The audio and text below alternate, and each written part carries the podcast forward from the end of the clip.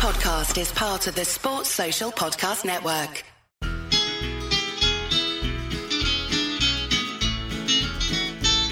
It's the moment of the evening every K-State fan enjoys. Settle down and pour a whiskey, crack open a LaCroix. Please put your hands together and make a little noise for your favorite Wildcatters, the handsome Bosco boys. Ooh, boys. Come on, boys. the boys are back and uh, i think this is going to be released on memorial day so i hope everyone is enjoying some time out of the office or off their laptops but i decided you know what it, it is about time that we got the busiest man in college football media he works for cbs he has his own college football podcast if you have a favorite sports talk show that talks college football he's probably made at least one appearance He's the most fashionable guy covering college football. He's a world traveler. He probably has had to explain what a bathing ape is to at least a couple coworkers. And dare I say, with his third appearance on the show, can I call him a friend of the cast? The only Big J we would ever talk to. Welcome back, Shehan. How's your spring been so far? Wow, what an intro. Uh, it's been great. It's been great. Yeah. I did kind of become the uh, the go to bathing ape reporter there for a second, didn't I? I that was that was something I I got reached out to by bathing ape. They're like, "Can we use your photos on our Instagram?" And I'm like, "Do you need to ask for permission to post bathing ape on your own Instagram?" I I guess if you want. So it's been it's been quite a year. Uh, you know, on that note, Brett Yormark has made the big covering the Big Twelve definitely a wild experience as well. So yeah just just enjoying this this little bit of off season that we get now in college football you know like this one week essentially and uh yeah thanks so much for having me back on yeah you know you're a favorite of bosco's boys and all of our listeners uh, on the bathing ape thing did you see the uh, t-shirt they put out for the big 12 tournament because that was a lot better than the one they did for the football game still i can't bring myself to spend $125 on it but I, would be lying to you if I, I said I didn't at least think about it. I didn't see the the conference championship one. So I saw, of course, the original one that was released around the time of the Big 12 tournament. Look, it, it's not my job to judge. It's not my job to do anything like that. I, I don't know if they sold a single shirt. I how does this work? Do they like get judged on whether they move any product whatsoever?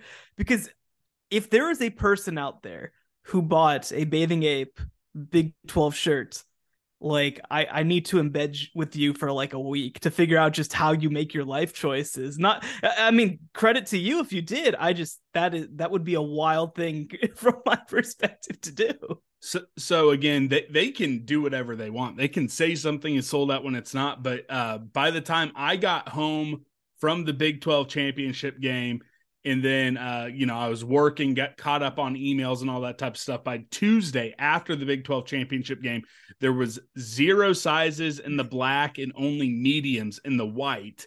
Uh, and then the last time and i think i checked uh, you know after the ncaa tournament it was like maybe 3XL in the black and maybe small in the white for the Big 12 tournament one, uh, which had all the I'm schools' looking... logo w- logos with the ape logo on the back and then yeah. the camo uh, Big 12 logo. And again, you know, they, they could just be kind of, you know, doing some marketing stuff, but at least, or maybe they only produce like three a size, but it's seemingly being sold out there. And I'm with you. If I see one of those out in the wild, someone is going to uh, have a very excited, you know, dude running up on him wanting to talk to him. I'm looking at the new design now. I agree. This is definitely a better look. I like the blacks. I would say uh, pr- probably better. Right now on the website, it says they have small in the black and small and medium in the white. So you know, if you're if you're interested in spending 119 dollars on a t-shirt, uh, that that's option is available to you. I like to imagine that we're just gonna see Jerome Tang's whole family like turn up in the bathing ape. I, I think that that's probably where they all went. They made like six of them, and all of them are owned by the Tang family. I, you know, I, I would love that. I, I think he had two adoptive sons, uh, who, who I think, uh, if I did some Instagram, uh, you know stalking correctly one of them is really into the streetwear and some of that fashion high fashion type stuff so uh you know that might be the case and, and, and i'll just throw this out there uh, if bathing ape i don't know why you guys would be listening but if you're listening to this or brett yormark if you're listening to this slide in the dms i would love to accept one for free and plaster it all over my social media um, but but let's get into it. Again, we're recording this uh, early afternoon on the 26th. So if any athletic departments try to sneak something funny in late on Friday before a holiday weekend, we're not talking about it. Uh, but the first thing I wanted to ask you, uh, because K State became a trendy pick to you know be a Big 12 contender, even win the Big 12 last year.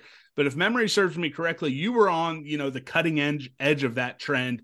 You were one of the first national folks to do it. How validated did you feel when the confetti was falling on you know, Will Howard, Chris Klieman, Deuce Vaughn, and the K State Wildcats. Well, tell you what. Uh, do you ever do you ever put out a hot take and then immediately get outflanked? Because I put that out. I'm like, you know what? I really think this is a team that might have a chance to do something special, maybe make the title game. And then Mandel went and picked them to win preseason, and I'm like, dude, now you're making me look like I'm not taking a chance here. Whenever I'm saying that Kansas State has a chance to win ten games, so I felt pretty annoyed by that. But no, I mean, I, I definitely felt like I saw the vision, right? It felt like it was so close.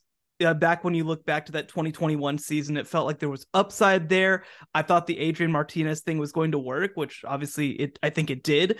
I did not, I will say, think that the Will Howard thing was going to work, and it worked in a big way. But you just saw what they brought back defensively. You saw what they brought back in the trenches. You saw what they they had obviously at running back, not just with Deuce Vaughn, but with some of those other guys there as well. It did feel like this was a potential up season in a year where it didn't seem like a lot of teams were poised to have up seasons. And so I, I think I definitely feel validated about that, but I, I will give Kansas State credit. They were even better than I maybe thought that they could be. Well, I love it. Uh, before we talk about my favorite piece of off season content from CBS Sports, we are sponsored by Manhattan Brewing Company. Folks, if you want the best beer in the state of Kansas, head to Manhattan, get it straight from the source. If you're not going to be in the happiest place in America, they are distributing all across the state now. So again, don't be an asshole, but if they don't have it, be firm but be polite and tell them they need to be carrying four packs from Manhattan Brewing Company uh, you know, brewing up the Tang Party, which is uh, just like it sounds, a sour that kind of tastes a little bit like Tang. So, Shehan, if you're ever in uh, Manhattan, you might have to go down to Poyntz Avenue. Tell them you're a friend of our show, and they might hook you up for free. Uh, but let's talk about it. My favorite piece of off-season content: the CBS Sports ranking all of the Power Five head coaches. Uh, you made an appearance on uh, Soren Petro here in 810, and we were just some random podcast, not best friends uh, just a random K State podcast, but that's okay. Uh, so Chris Klieman made that big jump you and I talked about, I, I think about this time last year, uh, where you said, hey, for him to get that sort of respect nationally, he has to have that big season. Well, he did 10 win season, uh, winning the Big 12. Uh, so he made that big jump. He's sitting at 12. Where did you have him on your personal rankings? Yeah, I- am glad that everybody else kind of saw what I felt like has been happening this whole time. Obviously, they had been in that eight win range. You kind of, I think, discount the the COVID season at this point. It's clear that it was an outlier for them. Uh, I had him at number nine on my list. I actually had him a spot ahead of Ryan Day, right in that Kyle Whittingham range. The only difference I think between Klieman and Whittingham is that Whittingham's now done it multiple times. I think that that's a, a fair statement to say. And you know, look, when I'm when I'm looking at the rest of the board, I think that well, let me take a step back. The way that I look at these coach rankings is certainly if you have won at the highest level, that's a trump card. I mean, Nick Saban, Kirby Smart, Dabo Swinney, they've won. They've won multiple conference championships. They've won playoff games. They've won national championships. Where'd you that's have Jimbo? Card. Does Jimbo have that same trump card? what what year is it? Uh, but I think that I think that I think that um you know, but I, I do think that you weigh that with recency. Uh, recency bias absolutely needs to play. And in my mind, if you were great in 2013, that doesn't mean that you're great in 2022. I think that does matter to me. Uh, the other part of this too that I that I kind of hold though is I want to judge what you are doing relative to your program. How are you elevating a program? Uh, what can I assign to you versus what can I assign to your program? You know, that was one of the big conversation points I had, uh, you know, where I probably have Ryan Day probably among the lowest on the board. To me, he is doing things in line with what Ohio State is, right? What they are at this point, the way that the sport is consolidated. Some people will disagree with me. They're probably, you know, I, I I'll admit, you know, a lot of them have very good points and, and they might be right on this, but that's just how I look at it. When I look at Chris Klieman, I do definitely take into account what he did at North Dakota State. That matters to me. It's not the primary, but it does matter to me. Uh, and then you look at Tim coming here the end of the Bill Snyder era was kind of stale. It, it's kind of uh, plateaued at a certain point. It, you know, you kind of felt like, okay, this is a nice seven win team. And I think that even in those early years, competing with Oklahoma, beating them in several years, uh, winning eight games essentially every season, it felt like this is somebody who can elevate, win at a high level. But the question was, can he win at the highest conference level, right? Can he win a conference championship? Can he even make a conference championship game? He hadn't done that during his time uh, at Kansas State. And last year, he answered those questions. I, you know, I, so I think that for me, that puts him firmly in the top 15 group. Uh, 12 is, is a very good spot for him. I think that that's just about right. I don't think it's very different tier wise to maybe where I have him. And, you know, especially once you get past, I, I think that you look at the top six slash seven. I mean, it depends on whether you have Ryan Day in there. That's set to me. That's I, I don't think anybody else can really get into that top group. But then again, you, you, know, you are having this conversation with Klieman versus the Whittinghams, the Sonny Dykes. I had Jonathan Smith up there too because of winning 10 games last year at Oregon State. Uh, so I, I think that he's kind of in that second tier of coaches right now. Th- you know, second, third tier, depending on on whether you count the Nick Saban, Kirby Smart tier as its own tier. But uh, elite elite coach. At, I mean, really, I think that when you're talking about Kansas State coaches, he is the model for how things should should be heading forward. Oh, sorry, my mic was uh, spazzing out there for a bit. We'll talk about Sonny Dykes here in a second, but there's one question I want to ask about Chris Klieman and how he relates maybe to the full list. So not just yours, but you know all your CBS colleagues. Is there anything shy of going to the college football playoff that could uh, push uh, Chris Klieman higher than 12th. You know, if he goes back to back Big 12 championship this year, uh, could he end up in you know the top 10 even if it means not making it to the college football playoff? Or hey is is 12 about the uh, glass ceiling until uh, you know there, there's a cfp mark on his wikipedia page?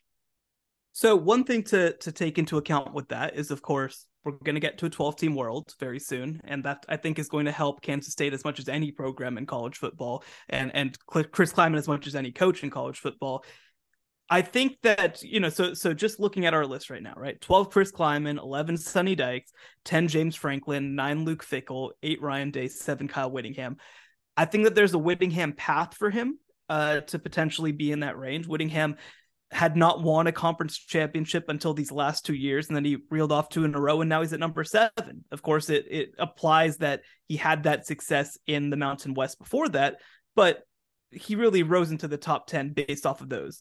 So if, for example, Chris Klieman, especially in a transition year, was able to make it back to the Big 12 title game or potentially win the Big 12 again, I think he absolutely jumps ahead of a Sonny Dykes, a James Franklin, a Luke Fickell. I think he's absolutely a top 10 coach at that point again to break in that top six group, you're talking playoffs. Like you're talking, uh, you know, getting to the playoff. I think you're hopefully talking about winning a playoff game. We are again when when we're looking at these coaches, you don't have to win like Nick Saban to to reach that t- top six group. Of course, you're you know re- it's reality, right? You're at Kansas State, you're not at Alabama, but I do think that we've seen what Bill Snyder did with this program, for example, and if he can be in that Bill Snyder range of you know being in a conference championship game of winning conference championships of having uh, opportunities at times to be a top five team in the country it doesn't have to be top one certainly that's the sort of way that you climb your way up so you know we'll, we'll obviously kind of have to wait and see what happens this upcoming season if it's a you know seven eight win type season i think he's still going to be firmly in the top 15 if it's more than that you know he could potentially rise Definitely. Uh, so I, I, teased a little bit. Sonny Dykes. Did you have him as uh, the top Big Twelve coach, or did you have Chris Klieman, or where, where did those two rank versus each other? Yeah, so on our list at CBS Sports, like I mentioned, uh, it was 12 Chris Klieman, 11 Sonny Dykes. I had Sonny Dykes 11 actually on my list and Chris Klieman 9. So I had Chris Klieman ranked as the top guy in the Big 12 this upcoming year. Uh, the reason that I did that was one, he has more of a track record at his program. Um, you know, we, are talking about what is it, year four, year five for Chris Klieman. So he has a track record of, of I think, elevating that program over multiple years. Sonny Dykes, I mean, again, I, I don't remember where he he started last year. I guess I have the list in front of me, but you know, he had a huge, huge jump. It was 24 spots. He was 35 last year. Now he's 11. I, I think that's very well deserved off of one season, but it is one season. You do certainly similarly give Sonny Dykes credit for what he did at SMU. It was incredible. You give him credit for what he did at Louisiana Tech. It's very underrated. Uh, and I think that the, you know, certainly the Cal thing factors into things. I'm kind of just willing to, to say that Cal is a mess of an athletic department and maybe we can just ignore that. But it, it matters, right? It matters. He's failed at a place, I guess you could say. So for me, I had Chris Klieman just because of that track record slightly ahead, but very much the same tier. I do not begrudge anybody who has Sonny Dykes ahead of Chris Klieman to me at this moment they are the two leaders in the clubhouse. Certainly there are others like a mike gundy like a dave aranda who will get into the conversation. But uh you know I, I think that those two are pretty firmly number one and number two regardless of what order you put them in. Yeah you, you touched on something I, I wanted to ask about sonny dykes because i'm a big believer kind of in the metaphor of you are what's on the back of your baseball card uh, and with coaches, you are kind of you know your record and where you finish in conference. At Louisiana Tech, very respectable. His average finish was third place. As he talked about, Cal disaster, fifth in his division. SMU, while you know you have to take into account where SMU was when he showed up, but it still was just an average of fifth in the AAC. So did he find like a little bit of magic dust, or has he just spent his entire career playing at such a talent deficit uh, that hey, once he has comparable talent, uh, you know, on the field versus his opponents, uh, this is the level he can be at. Yeah, I think it's interesting, right? Because I certainly probably had somewhat of an implicit bias against him when he was hired at SMU, even, and then certainly, you know, when he was being talked about at TCU.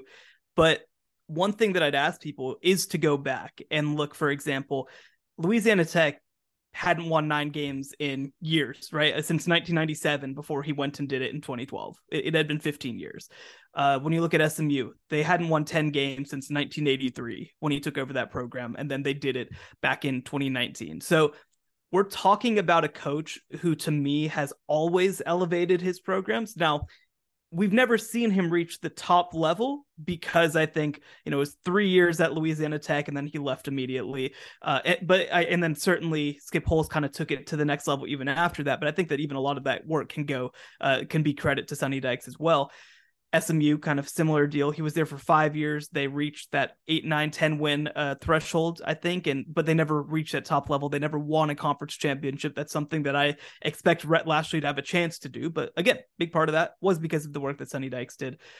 So I think that, you know, when we look at this 2022 TCU team, a lot of factors. One, they had familiarity with the roster because they had played against each other for multiple years. SMU and TCU, of course, are rivals. He was actually in the program as an analyst in 2017, so he had some familiarity with how the program worked. I think that helps. Uh, it was a talent culmination year in 2022, where you had a senior Steve Avila, where you had a junior Quentin Johnston, a senior Max Duggan. You know, you had a bunch of pieces kind of uh, just fitting together at the right time. I think he hired a great staff. I think he's also just in himself a great coach and and brings in a great identity. So a lot of factors. I, I, mean, obviously, I'm rambling a little bit, but a lot of factors, I think, with Sonny Dykes potentially having this opportunity. But he has been a coach that everywhere that he's been, and I think you can even count some of the Jared Goff stuff at Cal, he's elevated that program. And so I think that, I, I think that because he's been an elevator and not a high end winner, he kind of gets undervalued in that way. Now, obviously, he's at a place where in this conference, I think he should be expected to win. So that's uh, when we look at 2023 and 2024, I think that from his ranking perspective, he, I think, is in a much more precarious place than maybe Chris Klieman because this is kind of the start of his story. definitely. Let's move on to the guy you and I probably disagree uh, most about. And I, I, definitely disagree with Tom Fornelli, who made the write up. But Matt Campbell fell from 12 to 35. Uh, why should folks be higher on Matt Campbell? Because he, he, because this is where you and Tom are. Uh, his one banner season came during COVID, which, you know, when talking about climbing, he said, oh, well, COVID's the outlier. Well, that's the outlier with Matt Campbell. And, uh, you know, what? He had a slew of NFL draft picks, hit the Vegas under back to back years. You know, he was only one game over 500 after that banner season, last place in the Big 12 last year, with having three draft picks, including the school's second first rounder in the first one since the Nixon administration. Uh, and I think I know where you're going to go uh, with this, you know, elevating where Iowa State historically is. But, uh, you know, I, I always have fun kind of poking, you know, the national narrative around around Matt Campbell, and you're right there in that national narrative. So, uh, tell me why I'm wrong again for the second straight season. well, so back in 2004 and 2005, uh, Iowa State had back to back 500 plus seasons, two in a row. That was the most that they had had in the 21st century. And then Matt, Matt, Campbell came along, right? And then it's eight and five, eight and five, seven and six, nine and three, which it was during the COVID season. I think there's some asterisks there, but nine wins. Seven and six, which was a legitimately disappointing year. Like it's it's hilarious the fact that we can be disappointed at seven and six at Iowa State. I think that a big part of this is where I view Iowa State as a program. So don't worry, don't worry, Kansas State fans. I'll get in my my jabs as well. Like I think Iowa State is a bottom five uh, program in in the Power Five. I think this is one of the hardest places to win. They've got nothing obvious going for them outside of you know having having a really good fan base. I think, but that's not how you win at this level. I don't think they have any clear recruiting terrains. They are the little brother in their state from a football perspective. Like there, there's no obvious reason that Iowa State should be competitive in any way. And when you look at what Matt Campbell's done, they have been consistently good every single year except for I think, and even last year, I think that you can make the argument that while they went four and eight, it's not like they were a bad team. They lost six of their eight games by less than one score. So like this is about the existential when it comes to Matt Campbell. Like I talked about with Chris Klieman, he won eight games a couple of times and proved that he can be that sort of steadying force. Well, Matt Campbell kind of did a version of that as well at Iowa State for multiple years. And and last year, because people are like, last year was the disappointing year. That's obviously what Tom Fornelli wrote. I, I actually think that two years ago was a disappointing year and last year was just a transition year. So like four and eight didn't bother me whatsoever, uh, to, to be frank, just because of what they lost. And so certainly again, he he to me is on a precipice. I had him at number 16 on my list, so he wasn't, uh, and actually a spot behind Mike Gundy on my list. So it, it's not like he was a home run. It's not that he was, oh my gosh, is a top five coach in the country or anything like that. But I think that he has made a similar type of case to Chris Klieman in, in recent years.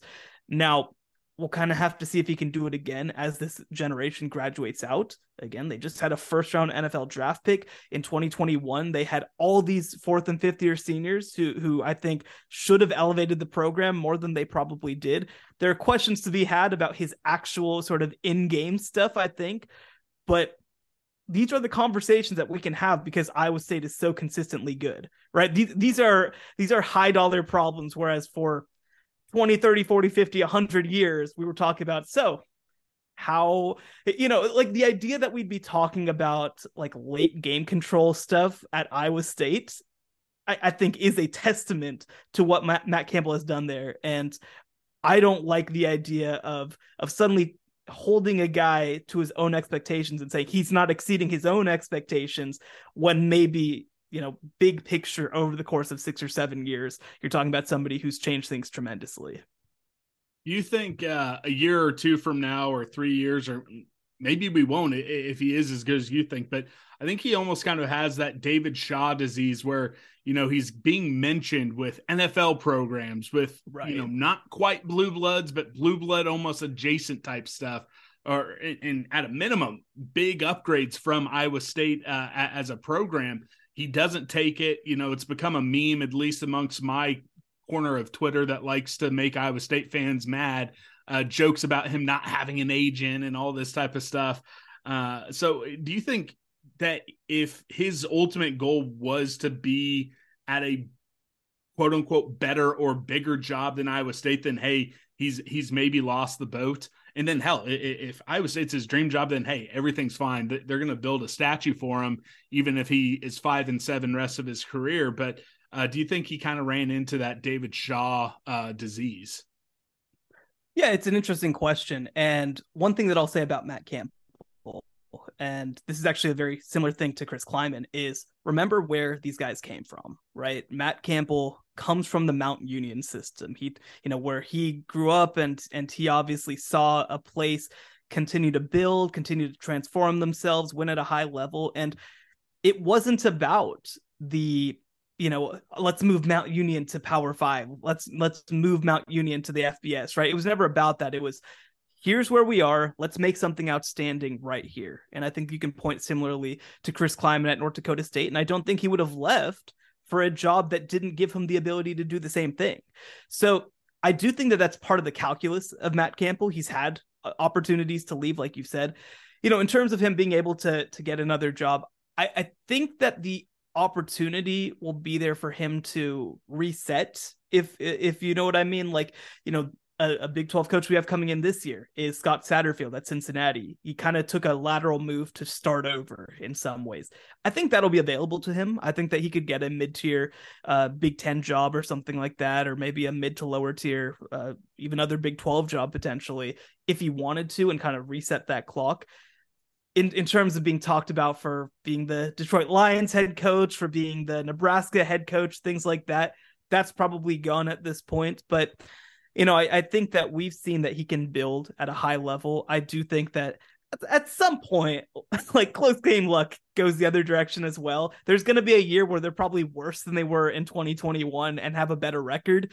So, you know, I, I think that there potentially is the opportunity for an up. Uh, I, I don't think that his chances of of getting that opportunity are over. I mean, we, we do have to remember how young this dude is still too, right? He's in his early 40s at this point. So he'll have other opportunities, I think. But, you know, it's probably, like you said, going to take a year or two or three for that to happen. Another guy who uh, might have been mentioned with the Nebraska job, but inked himself a pretty good contract here in the state of Kansas, Lance Leipold I don't have anything snarky to say. I think he's a good coach. I think him being ranked at 23, uh, maybe a bit high, but I, I think that's, I, I, think for what he did, uh, and I, I've seen just about as close as anyone who isn't a KU fan how futile, you know, the decade plus has been post Mark Mangino. So I don't have any jokes, but my question to you, because I'm addicted to podcasts and sports talk radio, I live, you know, on the Kansas side of the Kansas City Metro. I have friends and family who are KU football fans, and every time I hear them talk about this upcoming football season, uh, I get the vibe, or they sometimes just come out and say it that six and six would be a disappointment for them. I, I went through the exercise for all the Big 12 overs and unders uh, when it first came out, and I had KU ending up with five total wins. And I think that that would still be pretty miraculous, you know, six and seven and then five and seven uh, versus what it was for a decade plus for them. I, I think that would be great, but I'm getting the vibe that they don't think that. So, uh, in your opinion, what is that bar that KU and Lance Leipold need to clear uh, that they should say, "Hey, this was a successful season"?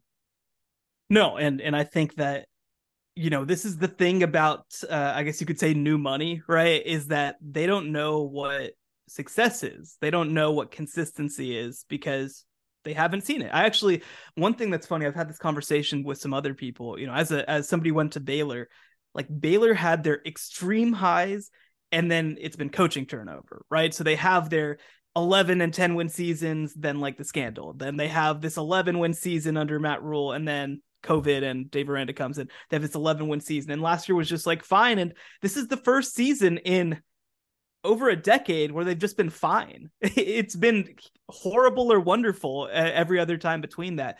So I think you're right. I, I think that when you look at Kansas last year, a lot of stuff had to go right for them to get that six. I think that if you were to talk about their team quality, they probably were more like a four and a half and just like managed to get to six. That's not a knock on how good this team was last year. Um, I think that this year might be kind of the opposite, where there may be a six and a half type of win quality team, and it ends up being five. Because you look at that schedule right now, it, it's pretty difficult. You know, they get Illinois at home. Illinois, I think, is going to be a really tough team for them in non-conference.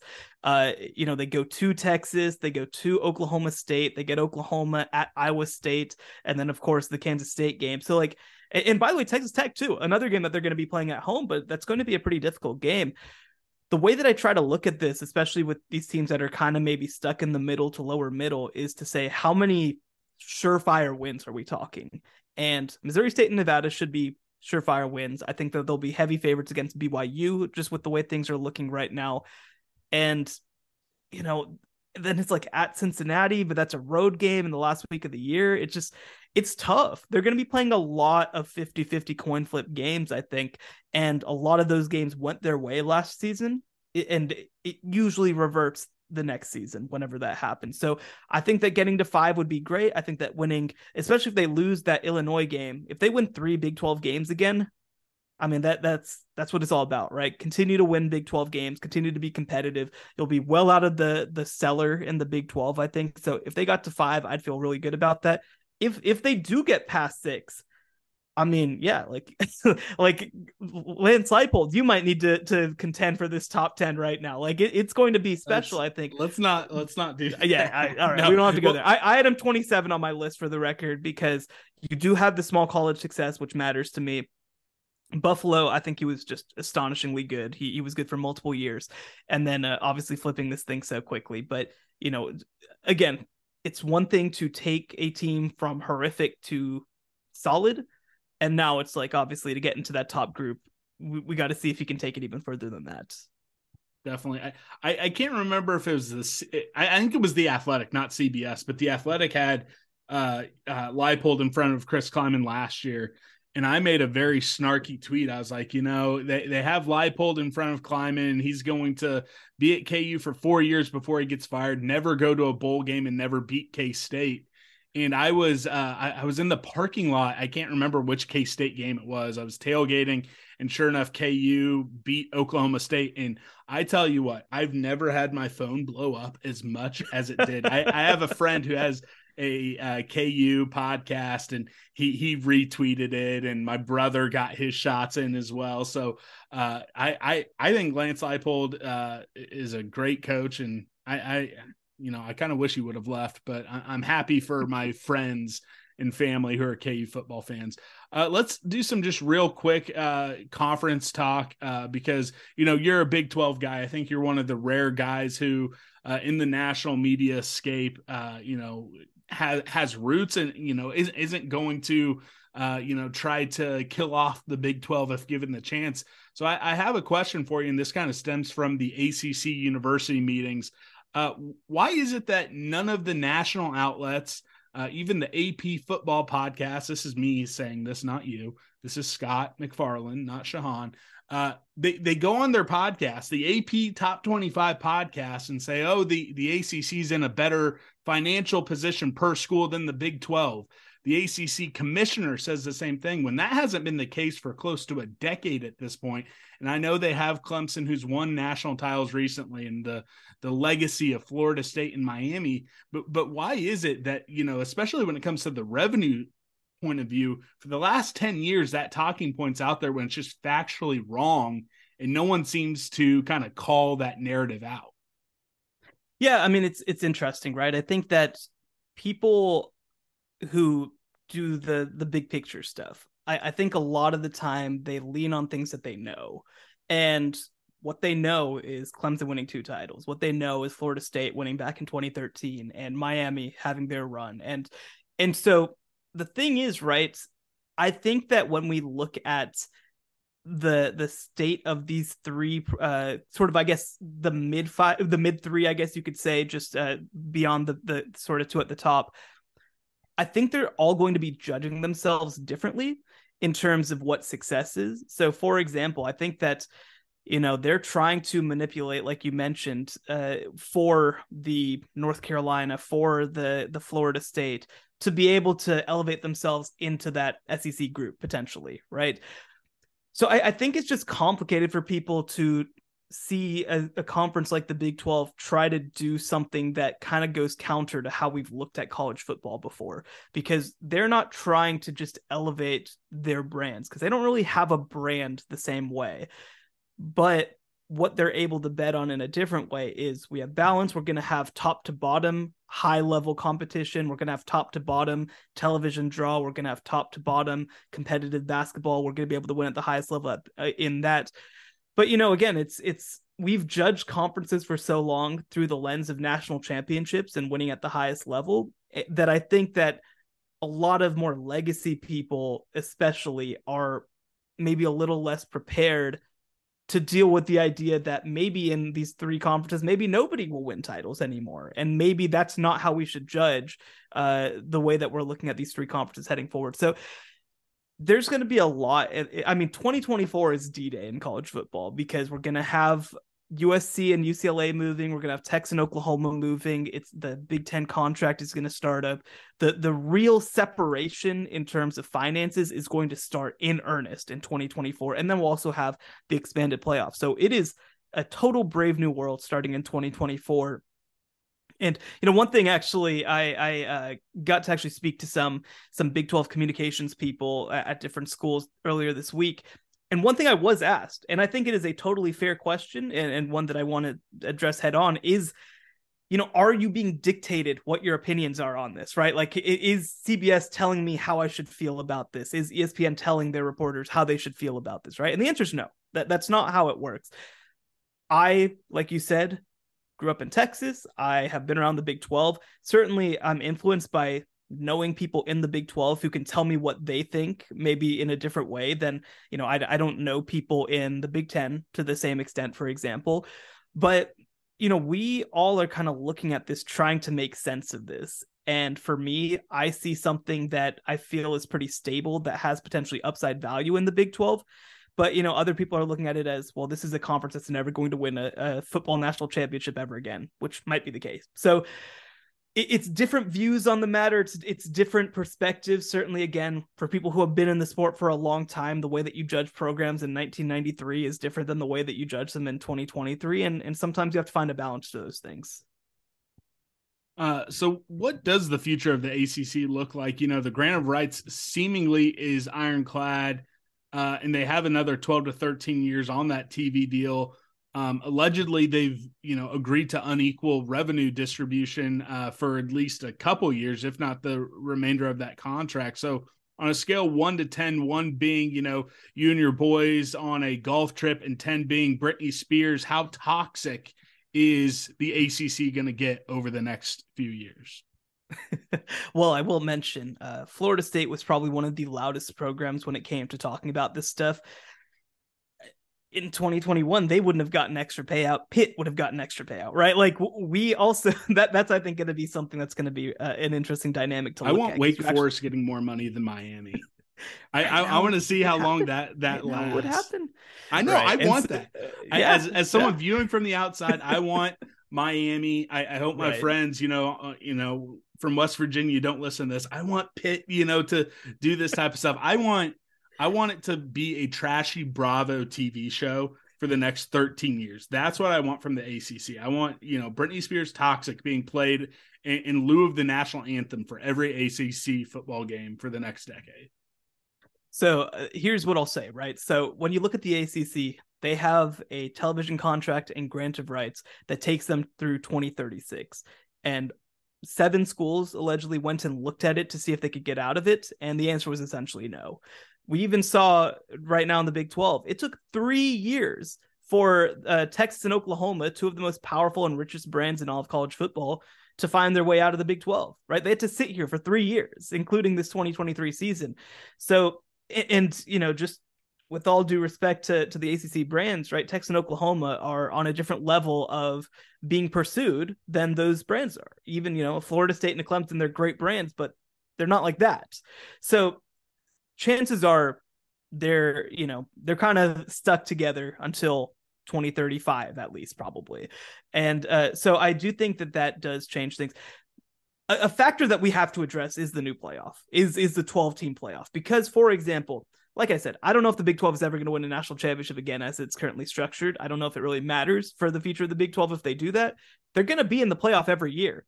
We've gone back through even the last many years, and multiple teams would have made a 12 team playoff in the Big 12 in previous years. Obviously, in uh, this year, Kansas State would have been a top four seed in the I would college have had the football. biggest meltdown in the history of the world if that was the case and Utah got that bye over K State.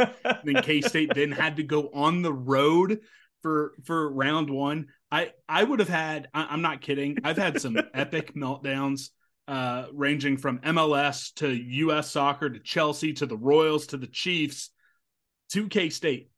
If if the committee would have done that in that new format, I would have probably just deleted Twitter off my phone. I would have been because I think Utah's good. I think K State would have kicked Utah's butt on a uh, neutral field or even up in Salt Lake City. So if that would have happened, I would have melted down. So honestly, I'm really glad it wasn't the case, even though we did kind of, you know, get it handed to us uh, down New Orleans by Alabama. But I, I, I would, I would have been un, I, I, I don't know what I would have done with myself.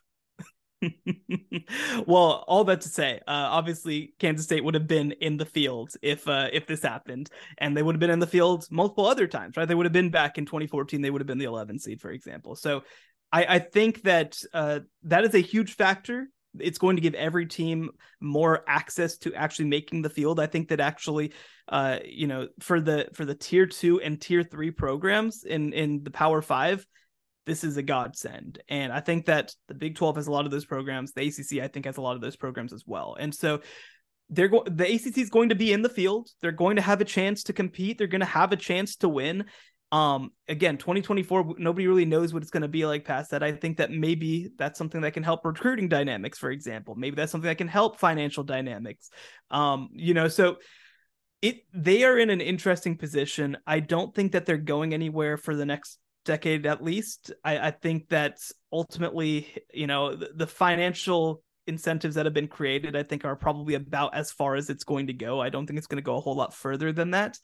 And, uh, you know, ultimately, I do think that with this expanded playoff, there's going to be a lot of talk from Florida State, especially about how things are, how things should be you're going to have an opportunity to win your way in now. I mean, that's the reality. You're going to be in the field. You're going to have a chance. You're going to have a chance to win the ACC. Uh, you know, obviously, this upcoming season, I think that Florida State should be considered a top 10 team in the country coming into the year. So now it's kind of put up or shut up time for for some of these ACC schools because you know obviously the dynamics around them are going to be complicated. Obviously, the SEC is going to be functioning on a different level, but you kind of do have an ability to play yourself out of the poverty that you're in.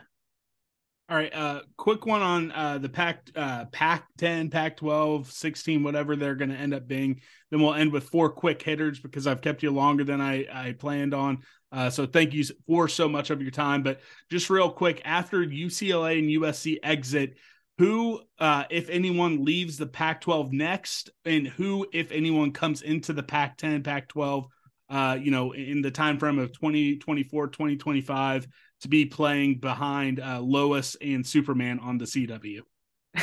hey man, you never know. It could be uh it could be the Spike network. It could be anything. The Spike doesn't exist anymore, does it? Man, no, that was, I, I, that was a channel. Was that like Paramount? Like they tried to get professional. Now it's just Paramount. No, no, no. Because Paramount's us. Uh, oh, Paramount okay, CBS. Okay. okay. Yeah. What was Spike? What did Spike turn into then? Did it become because Paramount Sports used to be something else? Yeah, uh, I don't yeah. remember what channel, was, but Spike used to be a thing. I don't know. I Someone think it was NBC affiliated. I think Yes. it was NBC affiliated, Okay. and now it might be an NBC Sports type thing. I don't even know. this NBC. Sports died, so that's not even. a thing yes, that's anymore, right. so. I don't know. I can't. I can't keep track, man. And I'm not scrolling through my television at this point. I, have YouTube TV, but it's uh all to say. Um, you know, so I think that the surest bet right now in the Pac-12 is that San Diego State is going to come at some point. It is just a no-brainer in terms of obviously what they've accomplished on the football field, on the basketball court, making Final Four this year. Uh, but I think the bigger reason that they just they have to make it happen is that they do not want to leave the Southern California footprint. That would be an existential issue, I think, for the Pac 12 to not be present in that footprint. And, you know, look, the two LA schools are gone now. So like you're not going to be in the city of Los Angeles, but San Diego State still gives you some claim to that region. And I, I think that that is an absolute must. You know, we've we've heard talk that the Big 12 might go. I, I don't know. I, I don't know at this point. I don't necessarily know whether that's attractive for them. I also think that for San Diego State, the ability to come in and be a part of the Pac 12 is probably an attractive proposition. One dynamic that can't be ignored because this is the Pac 12 is the fact that San Diego State is part of the CSU system and not the vaunted CU system or, or UC system. And, uh, you know, that stuff does matter to them. They're to have to get over it because, uh, you know, you got to just get over it, man. You just got to. So I do think that um, that San Diego State is a very likely candidate to join the Pac-12 in the near future. I think it might just be uh, San Diego State. I don't think that SMU long term is going to end up being a good candidate for them. As somebody who spent two weeks ago at SMU's graduation because my sister went there, like it's a great school. I actually think that they have such competitive upside, and I I think that in this world where we're in a 12 team with six conference champions making it, I think SMU is going to be a team that's there every year but what they're not going to generate is eyeballs. They they are a non-factor in the Metroplex as somebody who lives here. And so I, I just don't see them being a potential grab for the Pac-12. In terms of teams leaving, this is just going to come down to whether the Big Ten decides that they want Oregon and Washington. If that happens, it's all blowing up. I think then the four corners think about leaving all this sort of stuff. If not, I, I think that it's just going to be a little bit of a cold war where everybody sticks around because while there is sentiment, especially at uh, Arizona and at Colorado, for them to potentially leave for the Big 12, it's not strong enough to make that step, to take that step, especially if Oregon and Washington will stick around. And as somebody who obviously is, uh, you know, has a Big 12 background but loves national college football, I, I think it's probably a good thing for that conference to stick together and to have a strong West Coast college football conference, at least relatively speaking. And so that's where I would see it going by tomorrow that could change, but I do think that we're probably looking at the the teams that are still there plus San Diego State potentially joining. I'll have to ask that the next time you come on. And since you are a friend of the cast, uh, you have to come on whenever I ask you, which to your credit, you always have, and you, you always uh, have time. So, uh, final four pack of questions brought to you by Manhattan Brewing Company. Uh, the four pack for tailgate season. I'm telling you this right now Towny Wheat, their Pilsner, Tang Party, and their Conservation Kolsch benefiting the Manhattan Zoo of the and that's me. I'm trying to make that happen. That's not a thing. I'm trying to make that you know i'm trying you know they're sponsoring. I'm trying to give them ideas. We'll see if they take me up on it here in a couple months. Um, of the four newcomers to the big 12 who will be in a big 12 championship game first in 10 years from now? Who will be seen as being the best football program? So i think the team that's most poised to make it to a big 12 title game right now is ucf just because I think from a roster perspective, they are further along. Uh, the the depth of talent, you look at them in the 247 talent composite, they're right there in the mid 30s, which is crazy for a team coming from the AAC. And the other part of this too is that they're the only team, especially when you look at 2023, that has a returning quarterback. So I think that they're most poised to compete right away. I don't expect them to get close this year, but they're the team that has the upside to maybe shock the world and do it uh, when you're talking about a team 10 years down the road, it, it's a difficult question for sure. I think that Houston is the team that's going to benefit the most from this move. Uh, you know, when you look at the other three, they all did something that they should do. They joined this conference, but they are outliers in a way, right? One is in Florida, one is in Ohio, one is in Utah. I, I think they're all going to be happy members. I think it's going to work out for all of them but Houston belonged in this conference from the start, right? I mean, they were left out whenever the conference was formed after the dissolution of the Southwest Conference. They have invested over the last 10 years at a Power 5 level to make this happen. And I don't know if Dana Holgorsen will be the guy who gets them there, but I do think that they're going to have a great ability to recruit the city of Houston to compete with Baylor, TCU, and Texas Tech for recruits as well. Uh, now that they're on the same level, I think it has the chance for some really big upside. And so I think that Houston is probably the team in 10 years that's looking the best. Definitely. A staple question we ask in kind of our uh, silly season. Uh, I don't know if I've ever asked you this. So if I have, uh, feel free to uh, hit me down with the iron fist of rage. But do you have a go to karaoke song? And if you don't, if you had to sing in front of a big group of people, what song would you choose? I don't think you've asked me this one, but I don't know, man. I say so many words, I forget all of them. So I I am a sucker for uh for like big like uh dramatic type songs. Like I am I I'm, I'm blanking on the word right now. Uh the like Just Uh, ballads, epics, ballads that's what i'm looking Okay. for that i was looking for that word i say so many words and i can't remember basic ones but so I, i'm a sucker for ballads i'm trying to think what would i i haven't been to karaoke in a hot minute but you know i mean i i'll do a uh i'll do like a beatles ballad right i'll do a hey jude or something like that it's uh it- it's always fun to get the crowd involved when you do something like that That's a good one. We've never. I, I've asked this to probably close to fifty different guests at this point. Chris Klieman refused to answer. By the way, he did not answer. I'm scared of Chris Klieman. We we we had him in his at the Vanier Complex. Me and at my time co-host Grant, uh, you know, in, in a conference room up there, and he scares the living shit out of me. He does not want any nonsense. He just wants to do football. He is a football guy. He did not want to be at answering our goofy questions. Uh, so he scares me. He did not answer that one. Um, all right. Uh, which college football venue have you never seen a game in that you would most like to? So uh certainly I have to put Kansas State on that list because I actually have not been to the Big 12 schools out of I- Texas and Oklahoma. I tell you what, uh, either tell me when you come up and I'll make sure you get the Manhattan experience, or don't because you think, all right, he's just a weirdo with a podcast. Uh, but you know, mutual friend Parker and I have hung out multiple times. I've shown him around Kansas City, but if you end up in Manhattan, let me know. Uh, and I'll I'll show you all the best spots. So if you make it up there, let me know or don't, and just let me find out on Twitter. No, no, no. I, I definitely will. And I need to, I need to make a trip up there. Actually, one of my one of my good friends actually is the the Kansas beat writer for the Star, Shreyas Laddha. He actually uh he's a friend of mine. And so he, he so I'm definitely gonna have He's to go le- up to He's the- like a year in or less than a year in at that job. Yeah, right? he's he's new. Yes, he is. So Well, I- uh I might I might have to get him on and uh, get get some stories about you and talk some more Lance Leipold. Oh dear. Oh dear. I don't know about that. I'm not I'm not giving you his number then. but no, he he's great. So I I need to come up to Casey even just to visit him. I've actually also never been to the Big 12 basketball tournament. That was something I wanted to try to do last year and I just got busy, man. I just got busy. So hopefully next year I'll just I'll because I don't do basketball anymore. And so I don't get a it, I don't have a real excuse, but I might just go for fun next year. Uh anyway, th- this is all beside the point. I do want to come visit Kansas City and Kansas.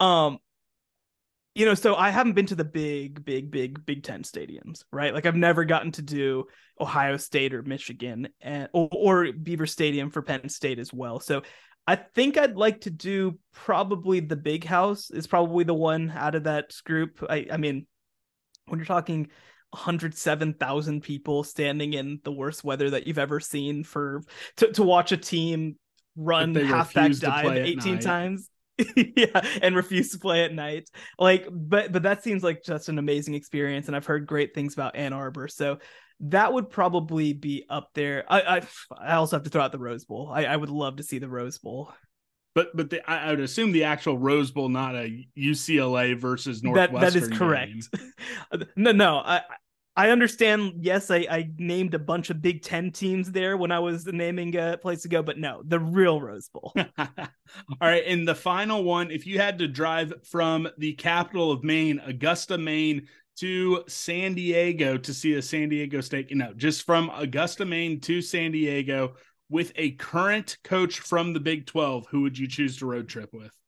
Oh man, it's it's a no brainer. I could talk to Dave Aranda about anything all day long. Like he, I will say, I will say, like you have to have the personality that like goes with that, right? Because he's not he's not going to be like fun. He's he's not going to be like you're not going to like be singing along to jams in the car, but like But you'll know You'll more about up- football than anything, you know, by the time you even make it out of. Maine. That dude, he oh, he's so smart. I he is so great. I, I got to do uh you know back when I was at Dave Campbell's I got to do like you know the yearly sit down interview with him and we we spoke for an hour I was only allotted I think 20 minutes and they just didn't tell me to leave and uh and we we probably spent like 8 minutes talking about the football team and then like he told me that d- did you know this is actually a fun fact uh he so whenever coaches go and they're grad assistants at places, right? They usually do some sort of like bullshit degree. They're like, oh, you know, I'm going to get a physiology degree. Not not that it's a bullshit degree, but that what they're doing it for is obviously just like yeah, or, or like an MBA, you know, night class type thing. Yeah, yeah. Do you, do you know what Dave Aranda got his master's in? No, but now I really want to know. Dave Aranda, while grad assisting at Texas Tech University under Mike Leach, got a philosophy master's. and and and this is this is true. He told me this during his interview. He decided he applied to seminary. He was thinking about becoming a priest.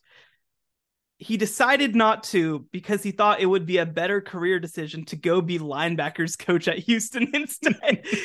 so it's like he is the only person on the planet who decided to become a football coach because it might have been a better career like life decision for him and he would oh, make man. more money if he just decided to go do that. So he is the most fascinating human. We were we were at a bookstore the other day and we passed by the velveteen rabbit which is like one of dave aranda's favorite books for some reason. Like he is just he is just man, he is something else. And I know that he would every time we passed by something, he'd point something out and talk about like how some Buddhist philosopher like had this man, look at that see that type of tree over there? Like, you know, the Lao Tzu said about you know, it's just that's just like the kind of thing that he'd say. If if you want more of like a rager type coach, which I think I'd want that for like Maine to Boston and then I might be done with that. Like obviously Dana Holgorsen would just be a ton of fun to just like get but like I I, th- I think that that's more of like if you had a three hour road trip than if you had a, a 36 hour road trip. I think that might be a lot. No, I I I think I would uh I, I would have to first have the sugar free Red Bull instead of the full thing with Dana. Although he might be a sugar free Red Bull. I, I can't remember, but he had some wacky Didn't he? I think that when Red he was Bull. at West Virginia late in his career, he like got an endorsement deal with Monster and switched oh, to that. Monster. Okay. But but I think he switched back now that he's at okay. Houston. All right. Well well, you know, I, I am not a massive energy drink guy, but on road trips, me and my buddies, it, it's like all right, you know, we, we all have to get a sugar free Red Bull. That's kind of like, all right, that's just kind of our tradition. Uh, but I, I think we now need to get Dave Aranda and well, they, they crossed over. They definitely crossed over. And Jerome Tang, you know, to do a podcast yeah. together because Jerome Tang was a minister. Uh, yes. so he and he did a bunch of ministry. So I, I think I would love to be a fly on the wall of those two having a conversation. Oh, that would be a ton of fun. You know, of course, Jerome Tang was at Baylor when I was there, so I know him a little bit. I will say though, I had no idea uh, that he was Indo Caribbean until like a month ago. I did not know that. Yeah, and well, his background, like yeah. everything, you know, kind of like the the checkoffs. Like, okay, you know, he was the first uh, you know, black head coach, but at, at K State for basketball, which I think was one of the last sports that we haven't, you know, great trailblazer history. But then he talked about, you know, you know, roots in the Caribbean, roots, uh, you know, in Asia as well, Southeast, all over the place. Like his story and just kind of the background, just sitting down talking to him about anything except for basketball, I would love. Still, he still has come on the show. So if the next time you talk on, be like, hey, you know, Bosco's boys isn't bad. They have some fun stuff to talk about. So uh, but no, I, I, would love to be a fly on the wall of those two conversation, or even you and Jerome having a conversation. I want as much Jerome Tang content in words in my ears I can get. No, he is the absolute best. Obviously, you know, as somebody who sort of mildly supports Baylor basketball, like it, it's he is he was a big loss, but I was so excited to see him finally get his opportunity. And uh, you know, obviously they got a heck of a coaching tree there, but no, I mean, and he would he would definitely, in terms of basketball coaches, be be up there. Like him and Scott Drew and me going in a car, I, I that would be a fun experience. And the other thing too, because like again, you know, with with Dana, like you're just getting heavy into the Red Bull. You're getting heavy into like you're having a drink at every stop. Like they'd just be like a fun, like casual time. Like they'd just be hanging out. They'd be chilling. I'm sure Scott Drew would be happy to drive at four in the morning whenever I don't want to, because he'll still have energy somehow. That that would be a, a fun as hell road trip. Definitely. Well, I, I kept you much longer than I anticipated, but I always have a fun time talking with you. As always, uh, plug anything you want, or also just tell the boneheads, the fans of this show, anything you would like to, uh, and then we'll call it a day. Yeah, so I just put out a story this week over at cbssports.com where I basically talked to the four new programs joining the Big 12, and I wanted to know what does it actually mean to be Power Five in 2023? Like, you know, we we hear so much about like they're switching conferences and everybody knows about the payout, but what does it actually mean in terms of what you're able to do and what you're trying to do? So, got a ton of great insight over there at CBSSports.com. But uh, otherwise, you can always find all my work at CBSSports.com. Uh, check out my podcast, The College Football Survivor Show. We talk about the playoff every single week, but in a way that is very distinct from the way that other people talk about the playoff. And uh, you can find all my work also uh, on my Twitter account at Shehan Jeyarajah. Perfect. Maybe this is the year K State can kind of break into the uh, Survivor uh, pod. Uh, and hey, whenever it does, I will make sure you see more traffic on that episode from the state of Kansas than you guys ever have. So uh, that's all we have. Again, I hope everyone had a great holiday weekend. I hope you guys are listening to this on Tuesday because you don't need to be listening to a uh, college football podcast on your holiday.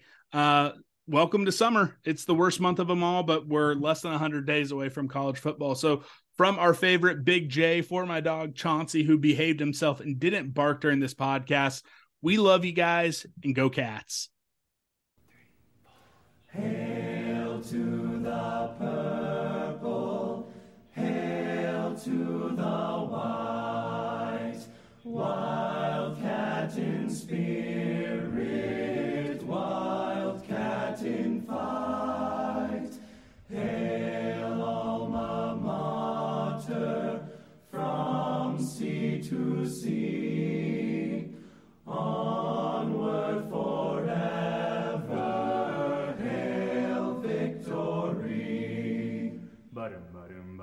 Fight, UK State Wildcats for alma mater fight. Glory in the combat for the purple and the white. Faithful to our colors, we will ever be. A fighting, ever fighting for a wildcat victory. Fight, fight, fight, fight. UK State Wildcats for alma mater.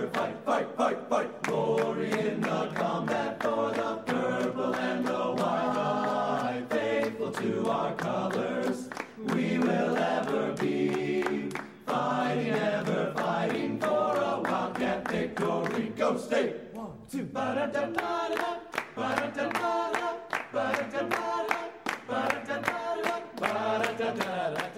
ba-da-da-da-da,